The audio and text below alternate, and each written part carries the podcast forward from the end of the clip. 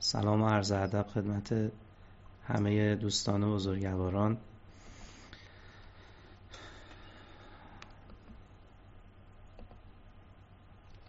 عرض کنم که بسم الله الرحمن الرحیم. اللهم اعوذ بک ان ازل او ازل او ازل او ازل او ازلم او ازلم او اجهل او یجهل علیه. خداوندا به تو پناه می‌برم. از اینکه گمراه کنم یا گمراه شوم به لغزانم یا لغزانده شوم. ظلم کنم یا به من ظلم شود. به جهل بکشانم یا به جهل کشیده شوم سلام بر شما دوستان گرامی. عرض تشکر از وقت و زمان گران قدرتون که اختصاص میدین به این جلسه. انشالله اجرتون با ابا عبدالله الحسین. جلسه پنجم مروری بر سرگذشت هدایت یافتگان در قرآن کریم. من دیروز برام یه نکته اتفاق افتاد در هنگام آماده سازی این گفتگوی امروز. اون اینجا حالا به قلم آوردم که دوستانم ببینن. امروز می‌خواستم در آغاز سخن فقط اشاره به مباحث قبل کرده بحث تازه‌ای بپردازم. ولی اتفاقی که افتاد این بود که زمانی که خواستم به داستان یونس اشاره کنم قلم در دستانم بیقرار شد و فصل دیگری از این داستان رقم خورد. توجه شما را به شرح این بیقراری جلب می‌کنم. خلاصه آنچه در جلسات گذشته گفتیم. ما امروز هم با جناب یونس هستیم. امروز هم از بحث یونس عبور نمی کنیم خلاصه گفتگوی ما در چهار جلسه گذشته این بود که خداوند از گروهی از بندگان عالی مقام سخن می‌گوید که آنان را هدایت کرده است. این اولین فصل گفتگوی ما بود که از اینجا شروع کردیم. در فصل دوم گفتیم که و هدایتی که این بزرگواران از خداوند دریافت کرده اند هدایت به توحید است. بخش دوم بود که ملاحظه فرمودید با توجه به اون سیری که آیات داشت و بیاناتی که از مرحوم علامه طباطبایی ما کمک گرفتیم از فرمایشاتشون دیدیم که این چیزی که خداوند به عنوان هدایت ازش تعبیر می‌کنه این توحید. بعد فصل سومی رو آغاز کردیم که خب حالا توحید چیه که این بزرگواران بهش هدایت شدن؟ و از آنجا که این بیان قرآن یک گزارش نیست خداوند به پیامبر گرانقدرش دستور می‌دهد که از این هدایت پیروی کند. یکی از دوستانم یه جمله جالبی به من گفت گفت بگو این گزارش خلقیه. گفتم خب این گزارش خلقی توضیح می‌خواد. بله گزارش خلقیه درسته. یعنی قرآن گزارشاتی رو میده که شما می‌تونید اونو خلق کنید ملاحظه فرمودین که وقتی داستان یونس میگه فقط گزارش خالی نیست. بعد میگه کذالک ننجل مؤمنین مؤمنین هم همینطوری نجات میدیم. پس این یه گزارش خلقیه. این خیلی تعبیر جالبیه. پس از آنجا که این بیان قرآن یک گزارش یعنی گزارش صرف نیست اخبار نیست که فقط مثلا بشینیم بگیم اینجا سیل اومده اونجا هم زلزله اومده تموم بشه بره. فقط یه چیزی در ناحیه ذهن ما اضافه بشه. بلکه گزارش خلقیه. یعنی منم باید همینو خلق کنم. یعنی قرار است که منم به این هدایت متصف بشم. در نتیجه خداوند به پیامبرش دستور میده که از هدایت اینها پیروی کن. به خدا مقتده و حالا سوال اینجاست که پس حالا که این هدایت همون توحیده و ما هم دعوت شدیم به این هدایت یعنی ما هم دعوت شدیم به موحد بودن حالا توحید اصلا چی هست که قراره که ما اقتدا کنیم به این؟ گفتیم توحید قول و تعهده. که قول همون تعهده. منتها چون ما از قول حرف میشنویم این کلمه رو کنارش آوردیم که بگیم این حرف یعنی باد هوا نیست. قول یعنی تعهد در نتیجه زیست دائمی با این حقیقت و سرایت آن به تمام ابعاد زندگی انسان اهم از اعتقاد و عمل. اینجا یه توقفی بکنیم. مسئله بسیار مهمی رو ما مطرح کردیم که اون مسئله بسیار مهم این بود که این که ما میگیم زیست دائمی ما نمی‌توانیم موحد بشویم. هیچ کس هم به ما نگفته موحد بشو. اما می‌تونیم قول توحید بدیم. قول توحید یعنی همین زیست دائمی که راجع به اینم مفصل صحبت کردیم که قول توحید نمی‌شود داد اما می‌شود با توحید زیست کرد و سرایتش داد به اعمال. من نمی‌تونم قول من نمی‌تونم بگم من حب دنیا ندارم اما می‌تونم قول نداشتن حب دنیا رو بدم. به این معنی که جوری رفتار بکنم مثل کسانی که حب دنیا ندارن. من نمی‌تونم بگم موحدم اما می‌تونم قول توحید بدم. می‌تونم شیوه موحدان رو در زندگی خودم پیاده بکنم. پس باید هم در اعتقادم مشاهده بشه و هم در عملم. خب حالا این توحید چیه؟ اینه توحید که انسان و تمامی عالم از منشئیت منشئی اعجاب انگیز سرچشمه می‌گیرن. و بعد برای اینکه ما ذهنمون ذهن محدود کننده است تا میگیم سرچشمه یاد یه چشمه میفتیم و یه جوی آبی که از این چشمه جدا شده بعد فورا اینو دوباره اصلاحش کنیم این ذهن کاهش دهندمونو. میگیم در این حال که دائما خود و تمام داراییشان شعنیت یافته از اذن اوست. اگر که چشم خشک بشه این جویبار هنوز بالاخره ادامه داره. این آب میره تا تموم بشه. بعدا خشک خواهد شد. اما این از جنس چشمه و آب چشمه نیست. این یک منبع و منشعی است که نه تنها ما داریم وجودمون رو از اون می‌گیریم بلکه بقایمون هم از اون می‌گیریم. هر لحظه تازه به تازه نو به نو.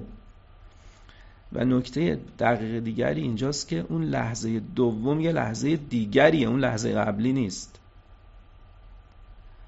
پس اون اگر نازی کند از هم بریزد جمله غالب ها اینطوری نیست که من یه چیزی گرفته باشم خداحافظ شما.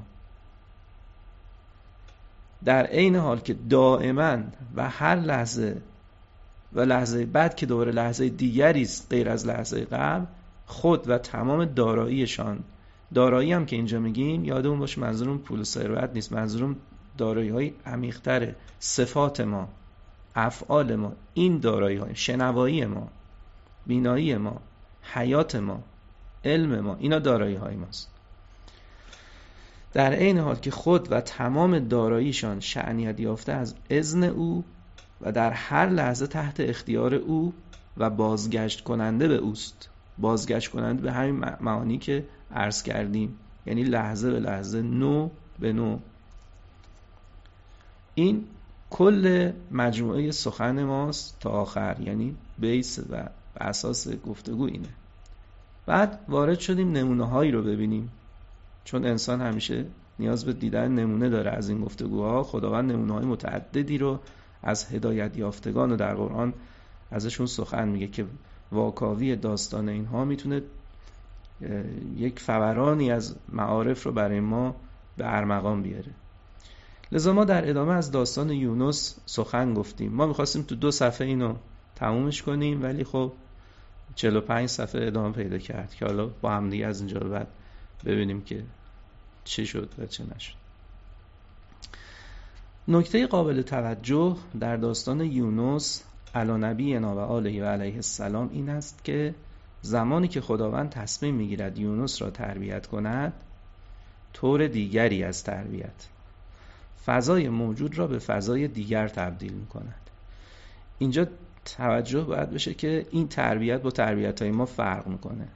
من الان از تربیت های خودمون حرف می‌زنم که ما چجوری تربیت می‌کنیم. اما این یه طور دیگریه. کلمه طور هم دقت کنید. طور یه کلمه بسیار مهمه. شما میگید یه طور دیگه. یه طور دیگه یعنی چی؟ یعنی وقتی خاک میشه علف یه طور دیگه پیدا می‌کنه. وقتی علف میشه گوشت یه طور دیگه پیدا می‌کنه.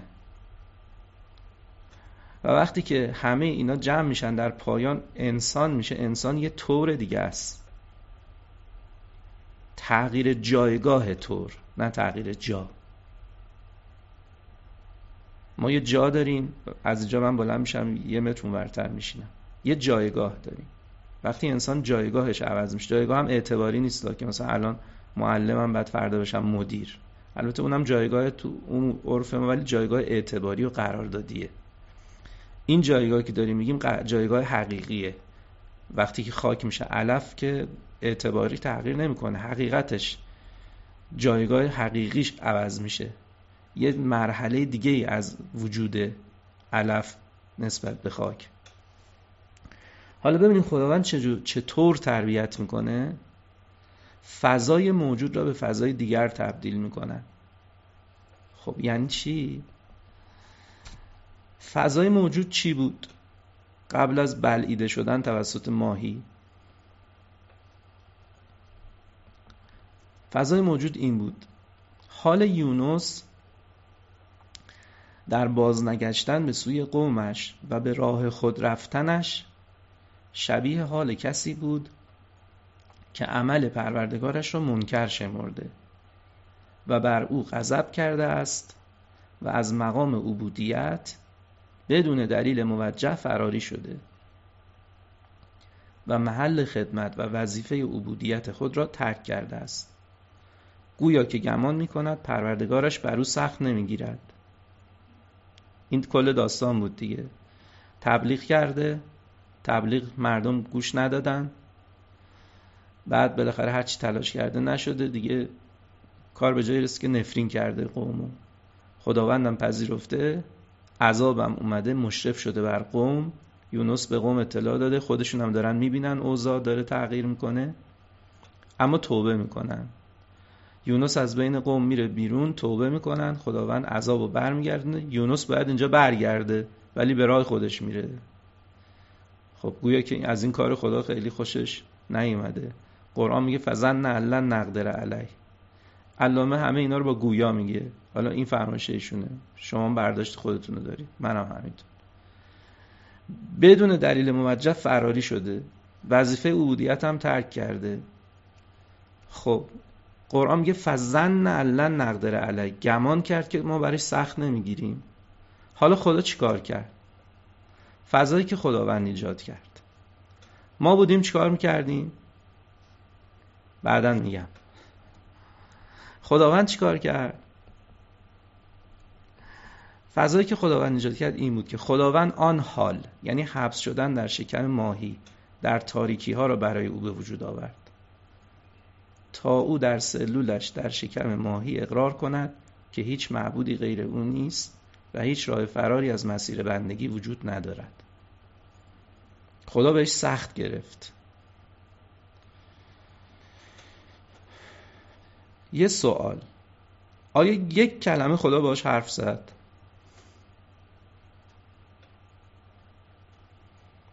توی تمام بخشای قرآن که این داستان اومده تو این گفتگو هیچ جا با یونس صحبتی نکرده. حال ببینیم. اینو داشته باشیم به معنی مقدمه. حالا سوال اینجاست که آیا این نحوه از تربیت نتیجه داد؟ جوابش چیه؟ خب بقیه داستانشون خوندیم نتیجه داده دیگه. حالا اگر ما بودیم چه می‌کردیم؟ یکم فکر کنیم ما چجوری تربیت کنیم. دقت فرمودیم ما چجوری تربیت ما این کار می‌کردیم. آیا در یک جلسه مفصل از گفتگو ساعتها یونس را نصیحت کردیم؟ حرف می‌زدیم حرف می‌زدیم حرف می‌زدیم حرف می‌زدیم. نصیحت می‌کردیم. آخه پیغمبره قبل از خودتو ندیدی؟ این چه اوضاعی آخه تو داری؟ تو بنگی پیغمبر خدا نیستی. ابراهیم رو نگاه کن. ببین ابراهیم قومش آخه نفرین کرد. حالا نفرین کردی؟ چرا وقتی خدا شروع می‌کردیم به نصیحت کردن؟ نصیحت رو جمع می‌کردن یه دو سه جلد کتاب می‌شد.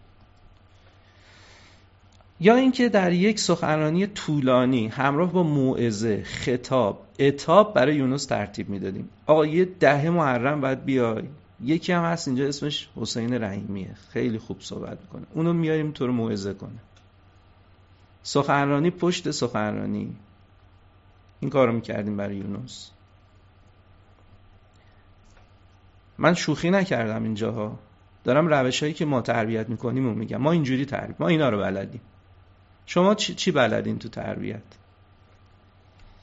سخنرانی می‌کردیم بعد از اینکه سخنرانی نتیجه نداد از یک سخنران ماهرتر درخواست می‌کردیم برای یونس سخن خب این جواب نداد. حتما اون یکی جواب میده دیگه. دیدیم مثلا خودمون با بچه‌هامون حرف می‌زنیم جواب نمیده. بعد میگردیم دنبال یکی دیگه اون با بچه‌هامون حرف میگه آ این خیلی خوب حرفش اثر داره. بریم فلانی. بعدم میگیم بهش چیا باید بگه. بهش اختیار نمیدیم که آقا شاید اون نخواد اون روش خودش شاید داشته ما بهش میگیم میگیم آقا ببین این مثلا الان این کارو این کارو این کار می‌کنه. من هر چی گفتم فایده نداشته. شما میگم حرفت اثر داره. بیا همونا رو بگو. لذا می‌رفتیم سراغ یکی دیگه که مثلا اون سخنران بهتریه. از اون کمک می‌گرفتیم که اون بیاد و همون کار که ما بلد نبودیم و اون انجام بده. اصلا متوجه نشدیم که اصل کار جواب نمی‌داده. خب اینم اگه جواب نداد یه کار دیگه می‌کنیم. چیکار می‌کنیم؟ یونس را معمول به طی کردن یک دوره علمی و خواندن یک سلسله کتاب ها و مقاله ها میکردیمش. گفت باید بدی یه دوره ببینی. مثلا دو تدبر در قرآن مثلا نمی‌دونم چی چی. دوره تدبر در قرآن دوره نمی‌دونم مثلا الله شناسی دوره معرفت نفس دوره مثلا چه می‌دونم کتاب نیروی حال. برو این دوره ها رو ببین. بعدم یه سی چهل تا مقاله هم می‌دادیم بخونه که قشنگ این مغزش پخته بشه بعد هدایت بشه به مسیر حق و حقیقت. بعدم امتحانات سختی حتی المقدورم به صورت تست چهارگزینه‌ای و در مدت زمانی کوتاه اونم که پدرش در بیاد. چهل تا تست می‌دادیم 20 دقیقه وقت می‌دادیم تستای معارف. که این اون دوازده سالی که تو مدرسه دینی خونده محصولش اینه که بیاد تست بزنه. میگیم یونس تو کنکور شرکت نکردی که اینجا این کارو کردی. چهار گزینه ای ازش می‌گرفتیم تا در نتیجه از این تربیت دینیش مطمئن بشیم. بفهمیم که این حتما این دینیایی که درس دادیم بر یونس جواب داده. اینم نمی‌شد. در پایان مجبورش بکردیم چند واحد درسی معارف بگذرونه تا ایمانش کامل بشه. اینایی که دیدید شوخی نبود تنز نبود. مجموعه از کارهایی است که ما انجام میدیم. بعضیش هم نگفتم. مثلا اگه اینام جواب نمی‌داد یه سمینار میذاشتیم که چجوری سخنرانی کنیم که جواب بده چجوری تست بزنیم جواب بده چجوری دوره برگزار کنیم جواب بده. اما خداوند هیچ کدوم از این کارها رو با یونس نکرد. سال هاست که از تربیت چیزی جز این امور و امثال این امور بلد نیستیم. ما فقط همینا رو بلدیم.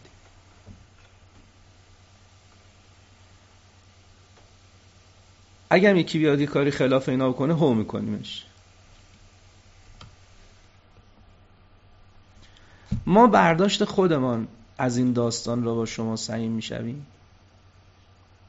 با توجه به این امر که قصد اثبات یا نفی هیچ امری را نداریم. شما برداشتتون از این داستان چیه؟ چه روش تربیتی ازش گرفتین؟ شما هر برداشتی دارین من برداشت خودم رو سعیم میشم من اینو گرفتم از این داستان که قصدمان فقط سعیم شدن دریافتمان است. نمی‌خوایم چیزی رو به شما اثبات کنیم تحمیل کنیم.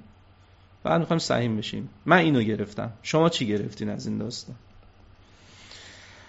آنچه ما از این داستان برداشت می‌کنیم این است که خداوند برای نشان دادن قدرت بیکرانش و اینکه قادر است کار را بر یونس تنگ کند به گونه ای که هیچ قدرت شناخته شده ای در عالم چون این قدرتی را ندارد این گونه رفتار کرد. ببین سخنرانی نکرد. تا اینجا الان سخنرانیه دیگه. آه گوش کن. خداوند قدرت بیکران داره. گوش کن. کار می‌تونه به تنگ بگیره. دقت کن. هیچ قدرتی مثل قدرت خداوند نیست. خب ما اینا رو میگیم ولی هیچ اثری نه در خودمون داره نه در دیگران. اما خداوند چیکار کرد؟ خداوند در یک کارگاه عملی بدون ترتیب دادن هیچ گونه بحث و گفتگوی معرفت شناسی بحث معرفت شناسی راه ننداخت. خب ما بحث معرفت شناسی می‌کنیم بعد هیچ اثری در معرفت در خودمون نیست بعد منتظر مردم معارف اسلام و کیلو کیلو یاد بگیرن. نمی‌گیره.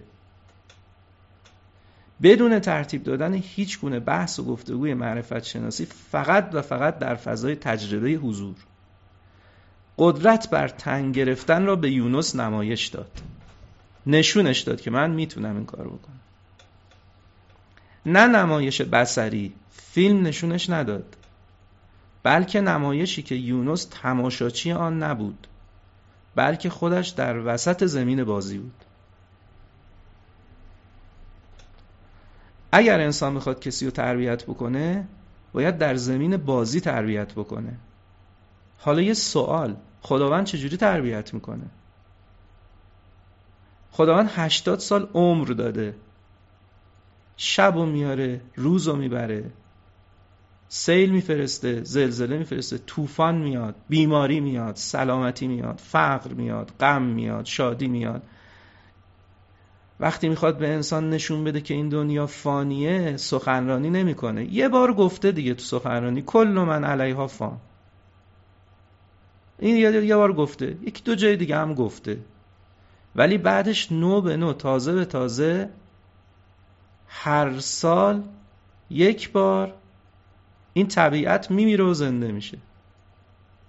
پس در تجربه داره نشون میده مردن و زنده شدن و انسان در طول عمرش پدرش رو از دست میده مادرش رو از دست میده برادرش رو از دست میده رفیقش رو از دست میده فامیلش رو از دست میده.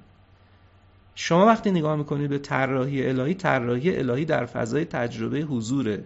خداوند قدرتش رو نمایش میده از قدرتش حرف نمی‌زنه. گرچه حرفم می‌زنه ولی ما فقط حرف می‌زنیم. مدرسه درست می‌کنیم مدرسه معارف اسلامی. ولی فقط توش حرف می‌زنیم.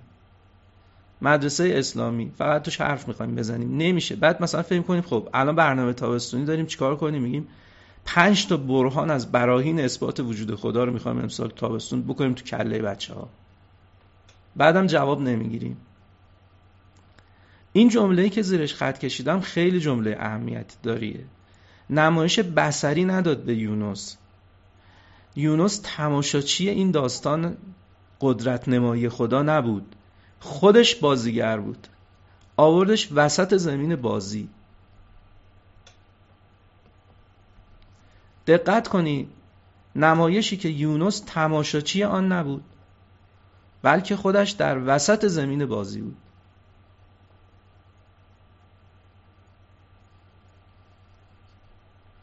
این اون نکته اساسی تربیتی بود.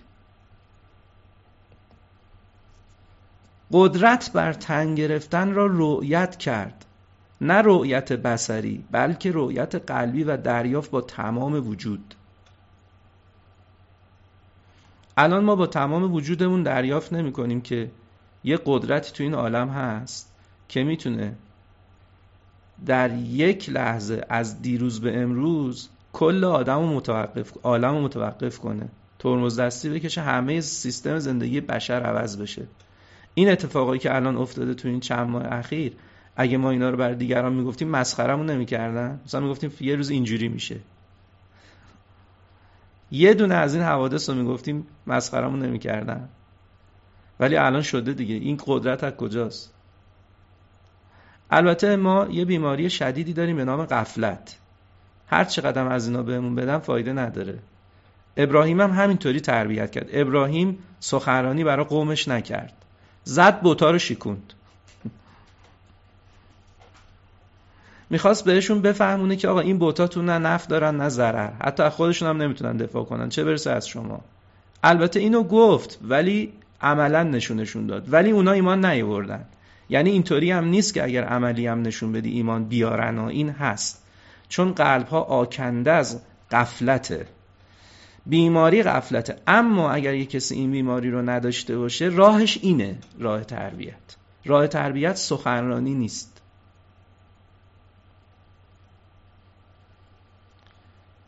پس با تمام وجود دریافت کرد. با تمام وجود رویت کرد که او اگر نازی کند از هم بریزد جمله غالب ها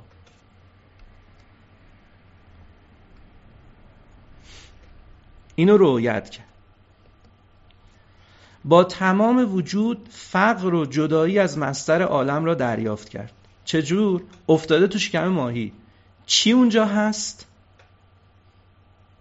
ببینید آسمان و زمین و کوه و دریا که هیچ که نیست نه فریادرسی هست. و نه خودش اصلا اونجا هست. می‌تونست تکون بخوره دست و پاشو تکون علامه نقل کرد در عبارت ها دیدیم جلسه گفت قنزه یه قدم نمی‌تونست اونجا برداره. قدر اون مولتن تو شکم ماهی. نه هوا هست نفس. ما از جلوی ماهی فروشی رد میشیم بینیمون می‌گیریم. فاصله 5 متری رد میشیم. این افتاده تو شکم ماهی. پنجره رو ما یه 5 دقیقه میبندیم نفس اون بند میاد. نه دست و پا داره نه فریاد رست داره نه فریاد می‌تونه بزنه. هیچی اونجا نیست. اینجا شهود کامل فقر و اینکه تا یه لحظه پیش همه چیز داشته الان هیچی نداره. تمامی اسباب برای یونس قطع شد. حتی دست و پا و چشم و گوش گوش خودش. یکی از صفات لحظه ورود انسان به عالم پس از مرگ از خصوصیاتش همین جمله است که قرآن میگه ولو ترا از ظالمون فی قمرات الموت. اون اون وقت توصیف کنه یه جمله اونجا میگه میگه تقطعت به امول اسباب وقتی انسان از دنیا میره تمام اسباب منقطع میشه. خب اینجا برای یونس این اتفاق افتاد. هیچ سببی الان در از کی کمک بگیره؟ به این بیانات اهل بیت اسناد و طهارت توجه کنید. حالا این بیان فوق العاده رو ببینید. این حال داشته باشین حال ماجرا رو که چگونه حالی است. شخصی از امیرالمومنین سوال کرد تفسیر کلمه الله در بسم الله الرحمن الرحیم چیست؟ امیرالمومنین پاسخ داد هو الذی یتعله الیه عند الحوائج و شدائد کل مخلوق. الله آن هویتی است که هر مخلوقی هنگام حاجت ها و سختی ها به او پناه می‌برد میآورد. اندن قطاع رجا من جمیع من دونه. زمانی که از هر کس غیر او امیدش قطع می شود. و تقطع الاسباب من کل من سوا زمانی که رشته تمامی اسباب غیر او پاره می شود. یه وقتایی برای انسان پیش میاد که از همگان منقطع میشه و رشته اسباب پاره میشه. اینجا جان انسان فطرت انسان متوجه یه حقیقتی میشه. اون حقیقت نامش اللهه. این فرمایش امیرالمومنین. از امام حسن عسکری علیه السلام نقل کردند که درباره قول خدای عزوجل بسم الله الرحمن الرحیم فرمود الله همان کسی است که همه آفریدگان وقتی در گرداب سختی ها و مشکلات گرفتار شدند و به جز خدا از همه کس و همه چیز معیوس گشتند و رشته امیدشان از همه جا گسست چیفته او میگردند این انقطاعه.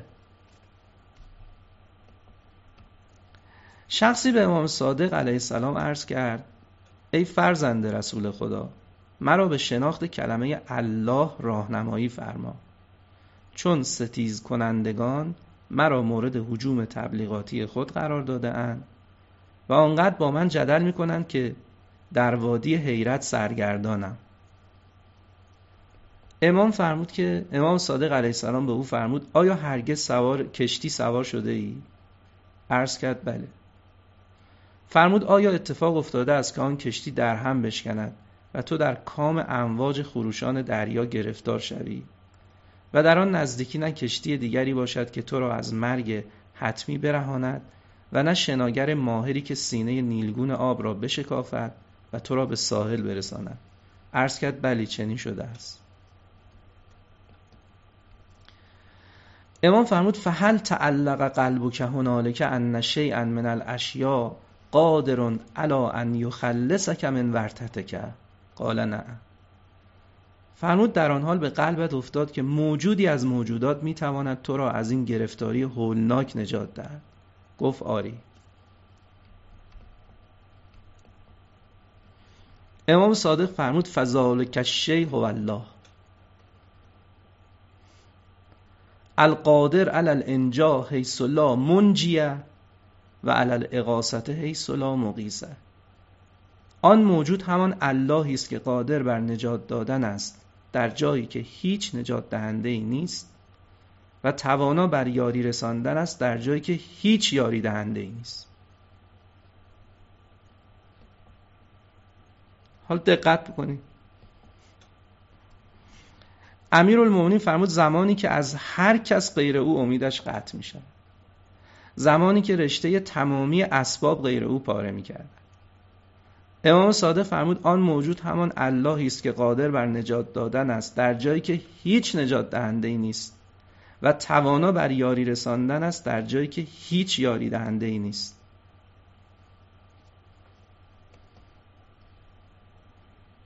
هر وقت که امید قطع می شود هر وقت رشته تمامی اسباب پاره می گردد هر وقت که هیچ نجات دهنده و یاری دهنده ای نیست الله تعالی پرده را از روی ماه خیش بالا می‌زند هرچه غیر از ذکر یار از یاد رندان می رود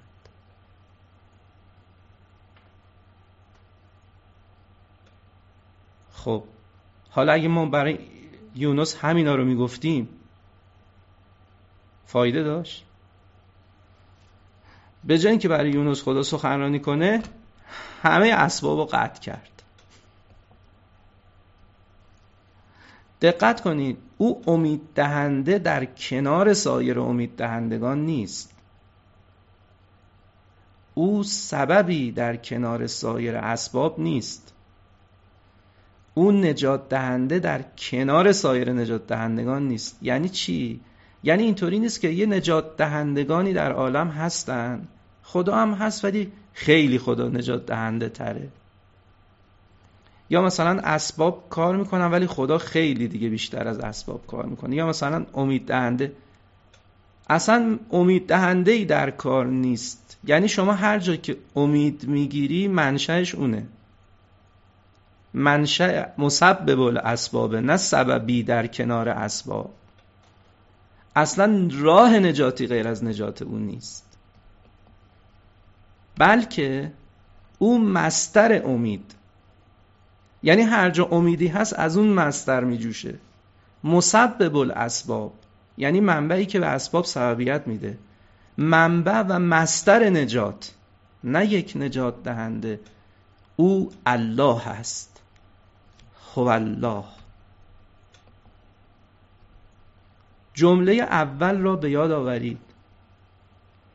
جمله اول این بود. هو الذی یتعله الیه عند الحوائج و الشدائد کل مخلوق.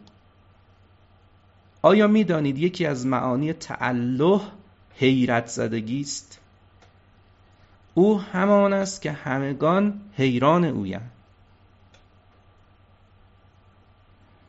حیرت انگیز نیست که ممکنه یک لحظه دیگه از اون مستر یه رحیمی دیگه طلوع کنه.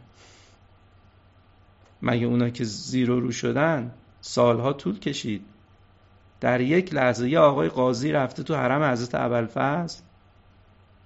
از اون یه آقای قاضی دیگه اومده بیرون. امام موسی بن جعفر یه جمله بیشتر با اون شخص صحبت نکرد. بشر حافی یه آدم اهل خوشگذرونی بوده.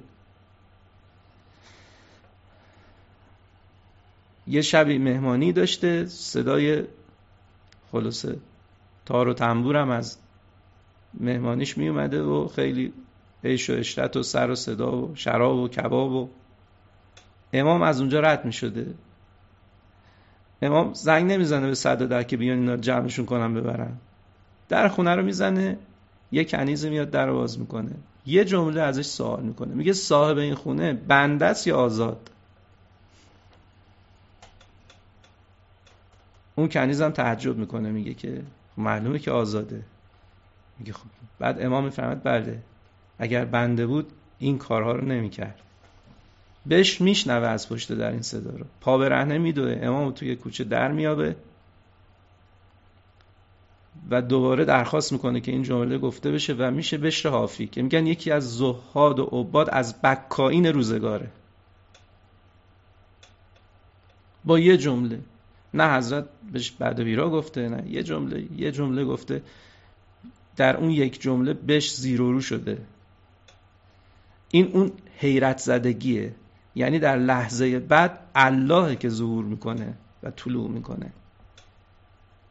پس همین حیران و واله باش و بس تا درآید نصر حق از پیش و پس. چون که حیران گشتی و گیج و فنا با زبان حال گفتی اهدنا. یونس نقش اول برنامه عملی تربیتی خداوند بود.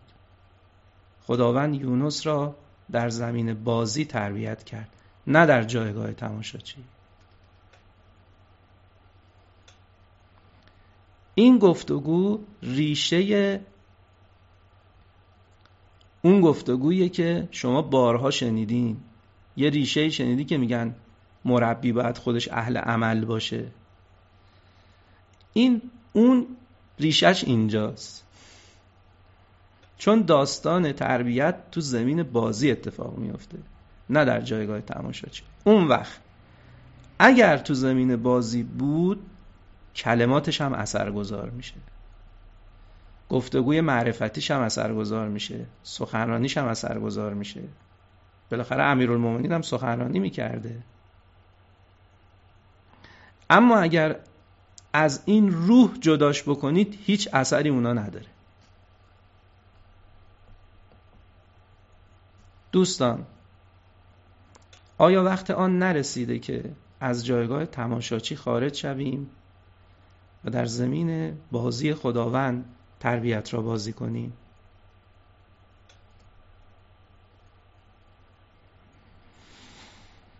این جمله ساده منو می‌دونین قرآن چجوری میگه؟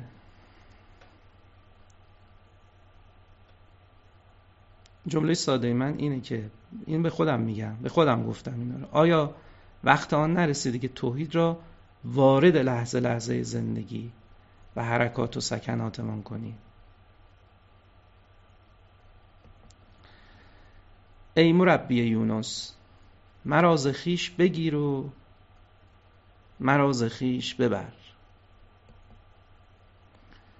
من این جمله رو دیروز خودم گفتم. گفتم مرا خیش بگیر در پایان این پاورپوینت ها. بعد رفتم تو اینترنت اینو سرچ کردم دیدم شعر قیصر امینپوره. به یاد قیصر امینپور به یاد زنده امروز دیگه نمی‌دونم روزی ایشون بوده که نامش در جلسه ابا عبدالله بیاد. مرا بیا مرا ببر ای عشق با خودت به سفر. مرا ز خویش بگیر و مرا ز خویش ببر. مرا به هیته محض حریق دعوت کن. به لحظه لحظه پیش از شروع خاکستر. به آستانه برخورد ناگهان دو چشم. به لحظه های پس از سائقه پس از تندر. به شب نشینی شبنم به جشنواره اشک. به میهمانی پرشور چشم و گونه تر. به نبز آبی تبدار در شبی بیتاب به چشم روشن و بیدار خسته از بستر. من از تو بالی بالا بلند می‌خواهم. من از تو تنها بالی بلند و بالا پر من از تو یال سمندی سهند مانندی بلند یالی از آشفتگی پریشانتر. دلم ز دست زمین و زمان به تنگ آمد. مرا ببر به زمین و زمانه ای دیگر. السلام علیک یا ابا عبدالله.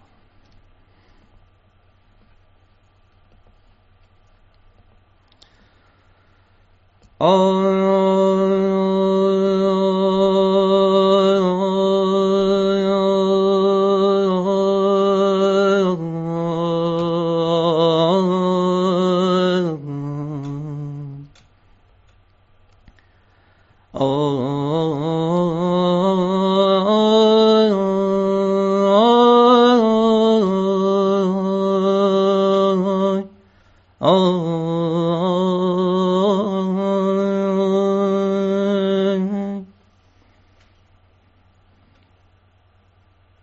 زنده در هر دو جهان نیست به جز کشته دوست.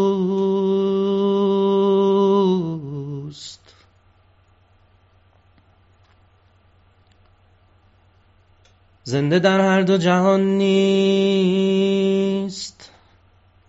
به جز کشته دوست.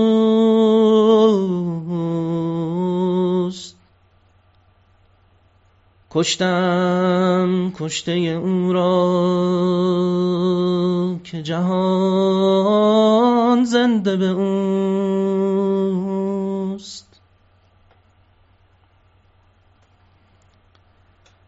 از در دوست درآ جلوه دوست ببین. که رخ دوست نبینی. مگر از دیده دوست.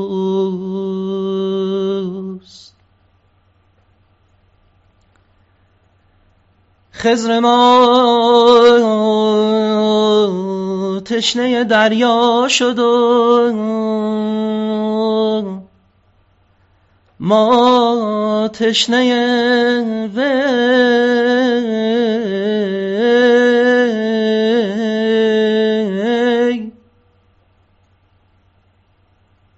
وین زلال از دل دریاست که ما را به سبوست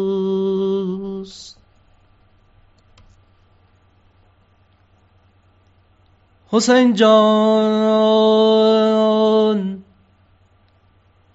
چشمه ها چشم مرا. هر سر مو از غم توست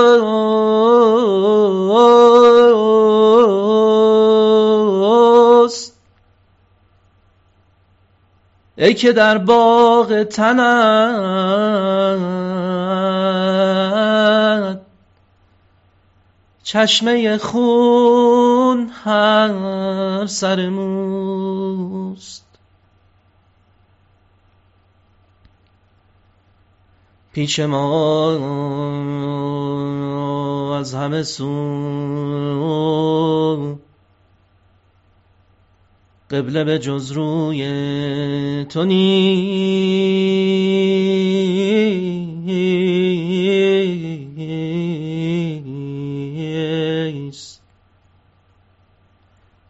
وجه اللهی و روی تو. عیان از همه سوست.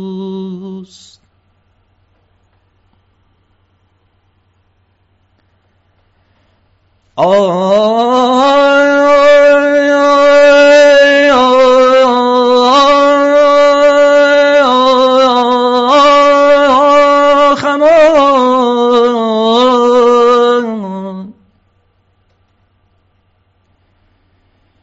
تیرباران شد تنت از همه سو گشت حسین.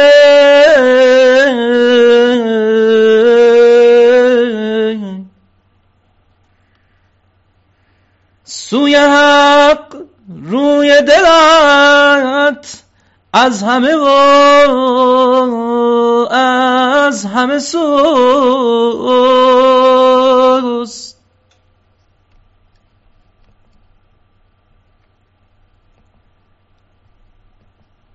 گشت از خون تنت کرب و بلا دشت خودت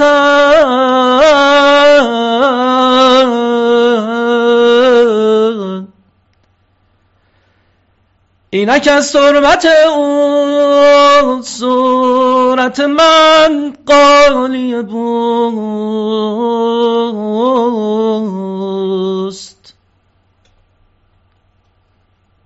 سجده بر خاک تو شایسته بود وقت نماز.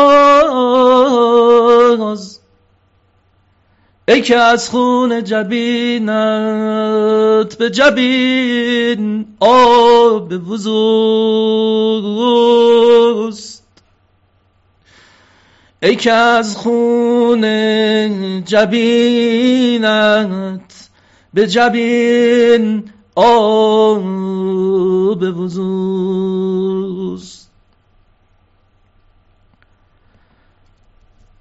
مولای من هر کریمی نشود کشته بر آزادی خلق. جز تو ای زنده که جود و کرمت عادت خوست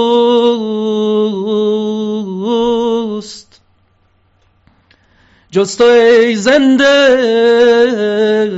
که جود و کرمت عادت خوست بر لب خشک تو جیهون رود از چشم ترم. هر کجا ره گذرم بر لب بحر و لب جوست.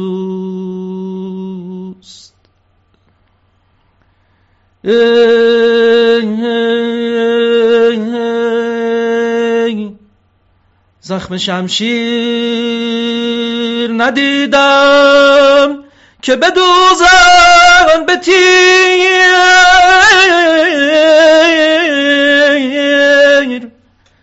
جز جرات عروق تو که این گونه رفوست.